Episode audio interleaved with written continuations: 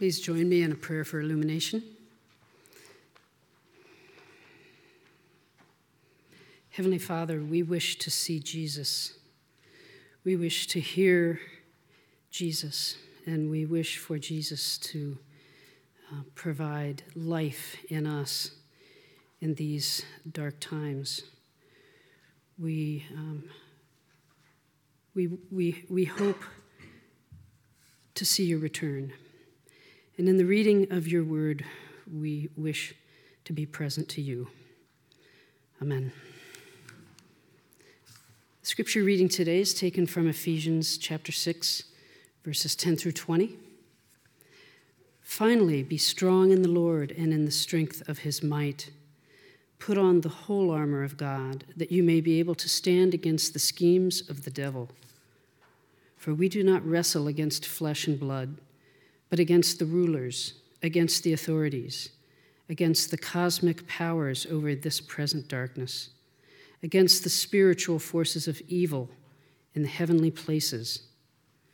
Therefore, take up the whole armor of God, that you may be able to withstand in the evil day and having done all to stand firm, stand therefore, having fastened on the belt of truth, and having put on the breastplate of righteousness, and as shoes for your feet, having put on the readiness given by the gospel of peace.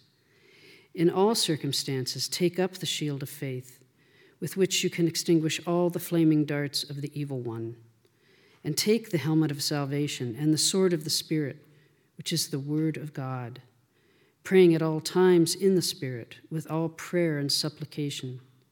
To that end, keep alert with all perseverance, making supplication for all the saints, and also for me, that words may be given to me in opening my mouth boldly to proclaim the mystery of the gospel, for which I am an ambassador in chains, that I may declare it boldly as I ought to speak. The word of the Lord.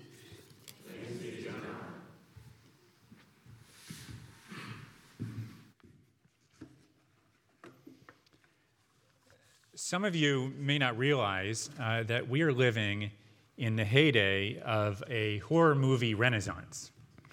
According to a recent article published by the ratings and marketing firm Nielsen, as of October 10th, there had been 43 horror, horror films released theatrically just this year. I didn't even know that there were that many movies coming to the theaters. Four of the top 10 most watched films of the year have been horror films. And if you've missed uh, some of these movies, don't worry, because they're coming to a streaming platform near you. You can catch up, but you will have to be selective uh, because uh, Nielsen says there are now 1.1 million unique horror titles to choose from, spanning six different subgenres. Uh, while the vast majority fall into the general horror category, they say, more than 189,000 fall into the paranormal subcategory. All this begs a question for me. In a culture that so often denies the existence of the supernatural, why are we so obsessed with it?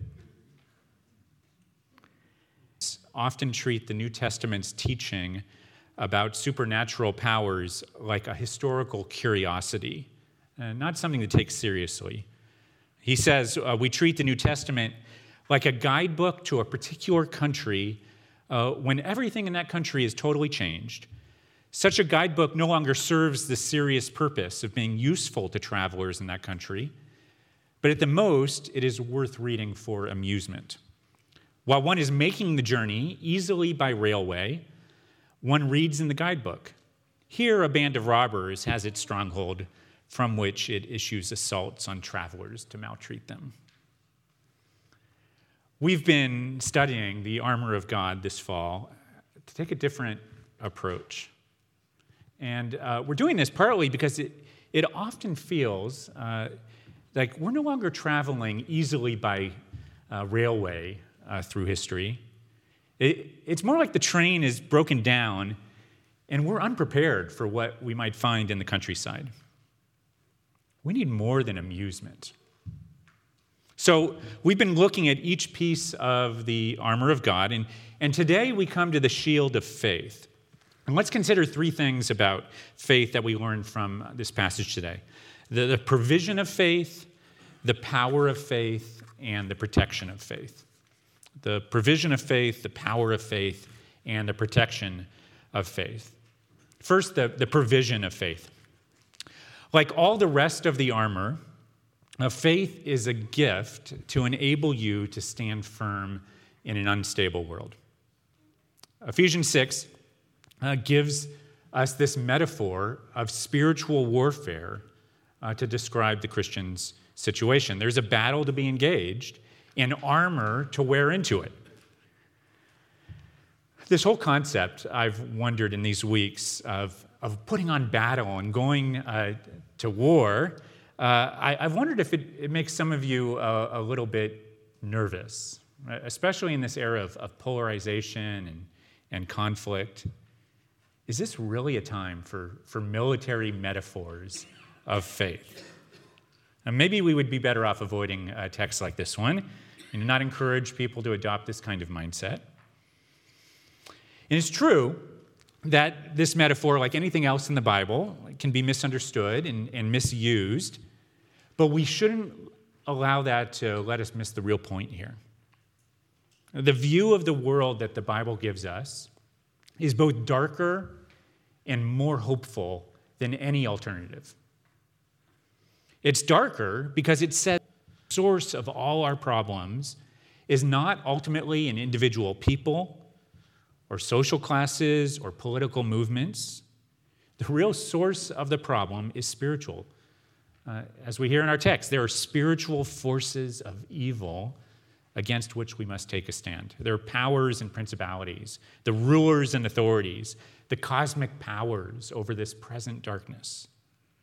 Uh, Paul talks about the schemes of the devil. And in our, our verse today about faith, uh, this evil one is portrayed as shooting flaming arrows at believers. This is a darker picture than any social, political accounting of evil. At the same time, the Bible is more hopeful than any alternative because it tells us that God Himself has gone to battle against this evil. And in the death and resurrection of Jesus, He is victorious. Because Jesus is risen from the dead, Paul can tell believers to be strong in the Lord and in the strength of his might. We saw a few weeks ago that this strength, uh, this strength of his might, uh, is a reference to God's resurrection power earlier in the, in the letter. So the Bible is more hopeful than anything else because the hope that it gives us is not in ourselves, uh, but in God's power to bring renewal and peace. We still must wrestle with things that are wrong in our world and in ourselves, but the final outcome of the battle is certain God wins. Paul says in Romans 13 12, the night is far gone, the day is at hand. So then let us cast off the works of darkness and put on the armor of light. This image of putting on the armor of light is a perfect one uh, for this season of Advent that we're beginning today. In Advent, we remember what it was like for the Old Testament people of God to, to long for, to look forward to the, the coming of the Messiah. And we join them in longing for him to come again. This image of putting on armor for a cosmic battle captures perfectly the, the character of, of Advent time for Christians. And this is why the, the color for Advent is, is purple. It, it, there, there's a darkness still to Advent and a looking for the light to shine, a sense of, of the seriousness of this time and, and waiting and calling upon Christ to come again. And to take up the shield of faith, then, means to trust that God really, for your made provision for you for this time. Whatever your circumstances, you have resources available to face the forces of darkness. In Christ, you are equipped for this task. James 4 7 says, Submit yourselves, therefore, to God. Resist the devil, and he will flee from you. About what it means to submit yourself to God, the author Richard uh, Lovelace says in his book, The Dynamics of Spiritual Life, uh, that this means something like order your life under God. And expanding on this, he says, Come fully into the light of Christ's redemptive provisions for you as he opposes the forces of darkness, laying hold by faith of every dimension of strength with which your union with Christ endows you. When you submit yourself to God in this sense, James says, the devil flees. But we can be more specific about the power of this kind of faith. In Ephesians 6:16, Paul describes faith as a shield that has the power to extinguish all the flaming darts of the evil one. There were two different kinds of shields used by Roman soldiers, uh, from which Paul could have chosen his imagery. One was a smaller round shield worn on the arm, and the other was a large shield which covered the whole person, about four feet long and, and two and a half feet wide. And the shield that, that Paul has in view here is this large one. For a battle, the shield was wrapped in leather and soaked in water so that when the opposing army would, would dip their arrows in tar and, and light them on fire, they would be extinguished after getting stuck in the shield. When Paul says, you can extinguish these flaming darts, the word that he uses to describe our ability to use this shield, it's, it's stronger in the Greek. It means to be empowered. Uh, the word that he uses here is, is the Greek word dunamai, from which we get our word dynamite. He's saying, with, with this shield of faith, you are empowered to extinguish those flaming arrows. This is a, a picture of, of the confidence that faith brings when it's exercised and, and applied to life. But we must take the attack seriously.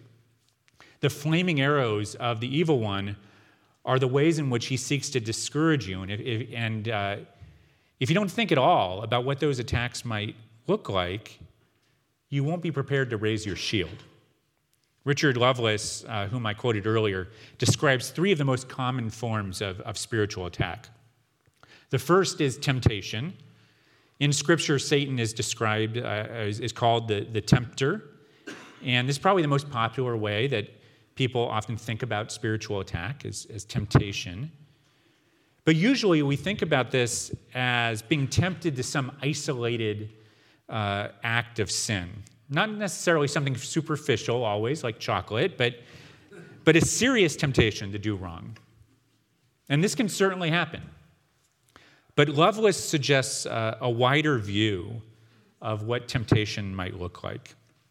He says this most commonly, temptation is directed toward larger ends, involving believers in whole ways of life or patterns of behavior which are sub Christian, which will extinguish their spirituality and, and make them negative witnesses, or luring them into adopting outlooks which excuse or justify sin and which may almost totally obscure their faith.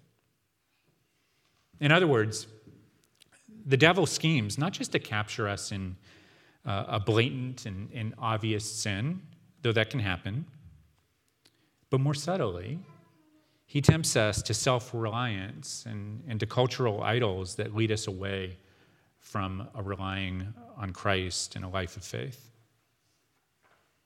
The second attack that Lovelace describes is deception. He says, Fallen angels are called powers of darkness, not because they are any way creatures of night or, or linked to the common superstitious fear of the dark, but because they are permanent dwellers in a world of lies and ignorance. Living in a mental universe of lies, they persuade people to keep on embracing lies concerning God, themselves, and the world reinforcing the natural affinity of the flesh for darkness. Deception makes us blind to the truth, so we no longer recognize it and instead trust in counterfeits to the gospel. Even Satan disguises himself as an angel of light. 2 Corinthians 11 14. In the words of the movie The Usual Suspects, the greatest trick the devil ever pulled was convincing the world he didn't exist. Devil, diablos, means slanderer. And Satan is called the accuser of the brethren in Revelation 12. When we so focus on our failures and totally ignore the, the positive ways in which we may be growing, the accusations of the enemy become larger in our own minds, sometimes in the minds of others, uh, larger than the reality of who you are in Christ. And this leads easily to discouragement and division. Now, this often happens even in a church community when instead of assuming the best of one another, leaning into the challenging conversations with trust, uh, we begin to believe that others are against us or are whispering about us. If that thought comes to your mind, you should, you should always reject it. Satan always wants us to start with suspicion toward one another rather than love and grace. So, how do we dis- extinguish uh, the temptations, the deceptions, the accusations of the evil one?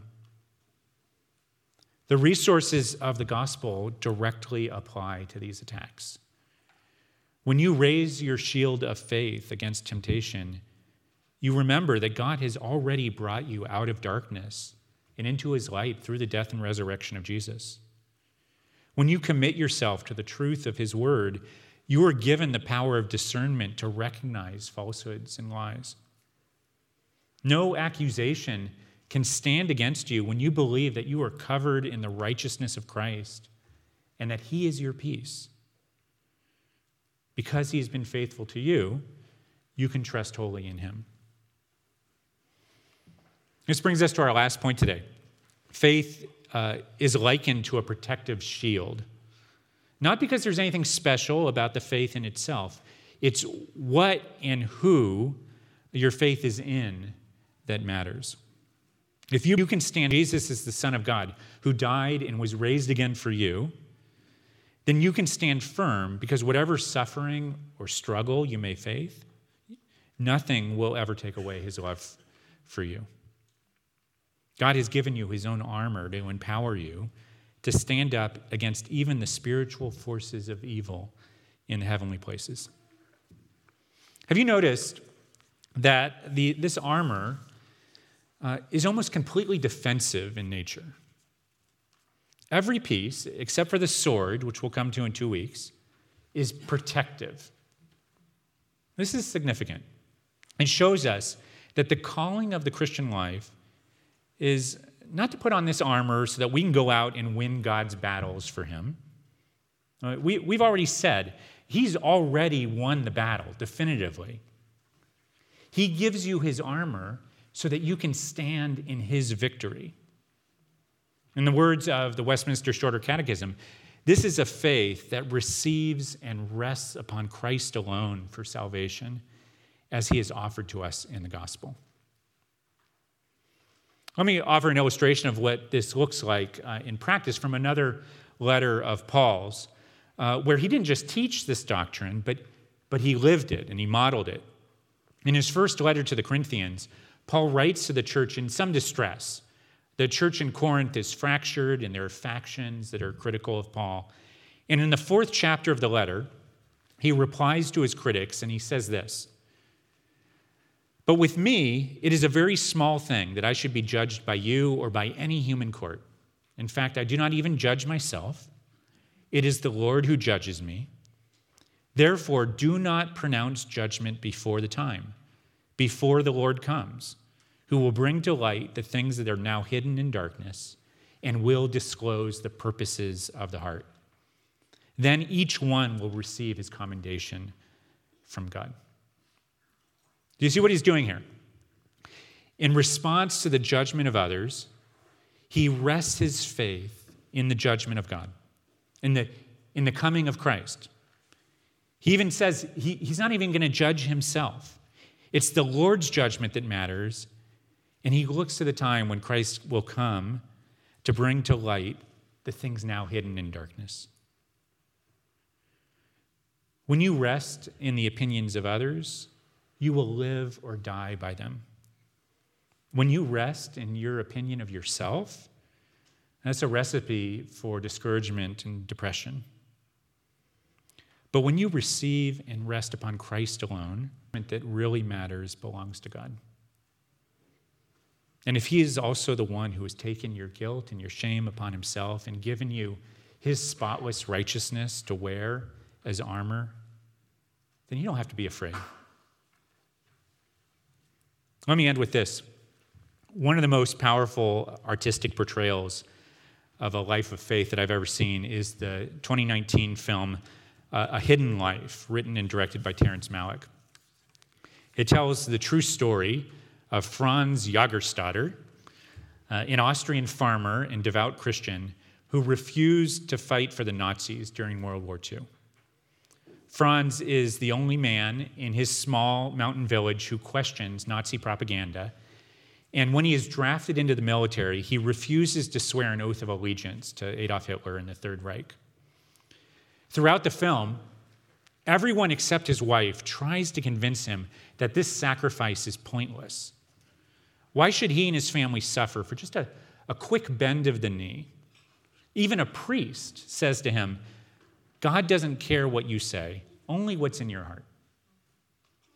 This is a profound picture of both spiritual darkness and what it looks like to stand firm. For refusing to take the oath to Hitler, Franz is sent to prison, he's beaten, he's tried, he's executed.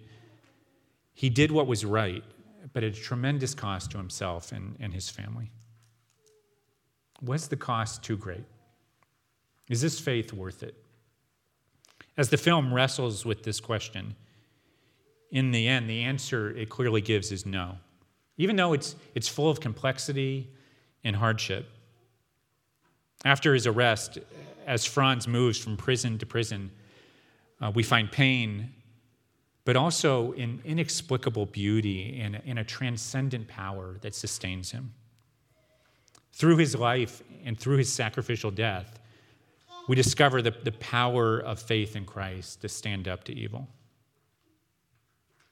I'm told that the title of this movie, A Hidden Life, comes from uh, two different sources. The first is Colossians 3 3 for you died, and now your life is hidden with Christ in God.